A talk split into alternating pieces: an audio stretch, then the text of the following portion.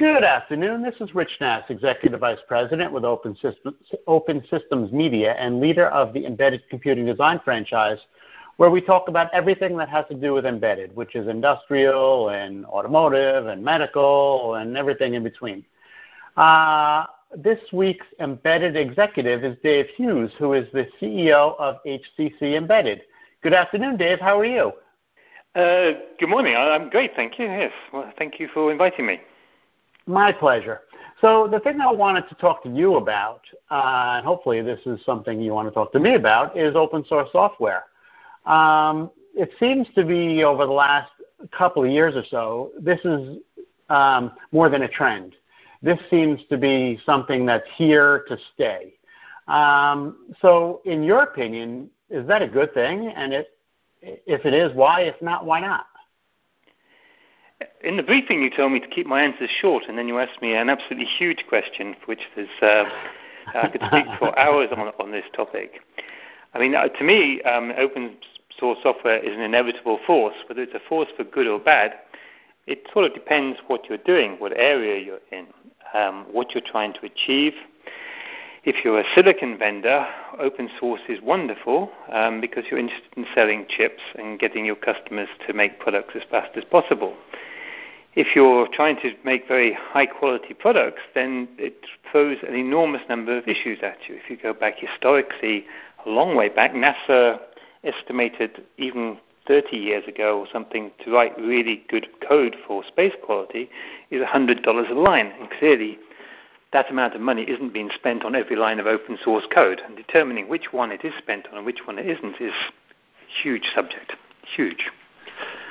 Okay, so you you said who it's good for. Who, who is it not good for? I mean, I, I would think somebody who provides the tools and operating systems and things like that, they'd be very leery of, of this. Well, I mean, if you look at um, our industry, I mean, HCC Embedded, we had about um, 50 competitors, I would say, about um, 12 years ago or so. There's practically none of those companies are left anymore. Um, they've all moved on. They didn't move with the times. Our thing is we've always moved with special things, but a lot of that is because open source has kind of wiped them out. There's, the FreeRTOS was obviously very effective in um, the deeply embedded space. Equally, Linux systems are coming down to meet deeply embedded because microcontrollers are getting cheaper with for amount of resource. But the, the, who it's good for um, is people who want to make products fast and want a lot of functionality. Um, who it's bad for is if once you start getting issues, it's very difficult to get uh, support on specific combinations. If you get a, but it depends on what type of open source system you're talking about. There's so many different types. Um, but it's certainly uh, removing a lot of um, specialists from the deeply embedded marketplace, which I think will cause problems for um, a lot of companies. Uh, where you have special needs, you have problems with drivers, you have compatibility issues. You're not sure whether the bug is in the application or the operating system or the driver or in the hardware port for the board support package. You've got so many different sources of problems and no single place or expert to go to, and so many different areas of expertise you have to investigate. So superficially, so if, made, if, yeah, sorry. If I'm the developer here, uh, what do I do? So I'm using open source. I, I have a bug. I don't know where that bug is. What do I do? Um, uh, I don't know. I mean, I, I, think companies have to take on more engineers. Wrong answer. And, uh, who, who, need to understand more stuff. Um, I think that's the only way to solve these problems. If you if you buy a solution from a company, um, then they're kind of bound to support it, and you hope that they have the experts on board to be able to do this kind of stuff.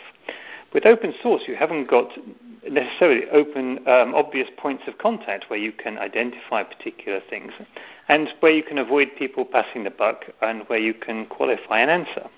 To give you um, an, another kind of example of, of where this can go horribly wrong, maybe a simple kind of thing, is the ubiquitous FAT file system. And this is integrated to many, many open source deliveries.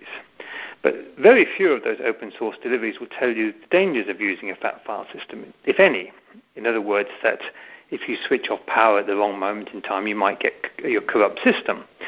Now, how does a guy ever learn about this if they don't happen to look in the right place or have the right education? If you're fresh out of college, why would you just suddenly say, oh, I wonder if there's a problem with the file system. A reputable manufacturer has given me this free software to use on my system.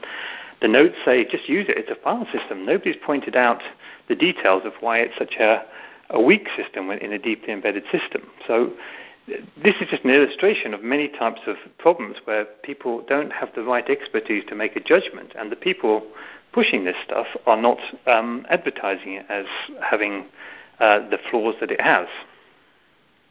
That's really interesting. Uh, I want to come back to something that you said earlier, though. You, uh, you, you, you, said something about um, a lot of your competitors have gone away because they didn't keep up with the times. What does that mean when you say keep up with the times? Well, I mean, the embedded world is changing at an incredible rate. I mean, one thing that was changing was open source software was being produced all over the place and replacing um, standard operating systems and uh, standard RTOSs. Um, a lot of file systems were being given away.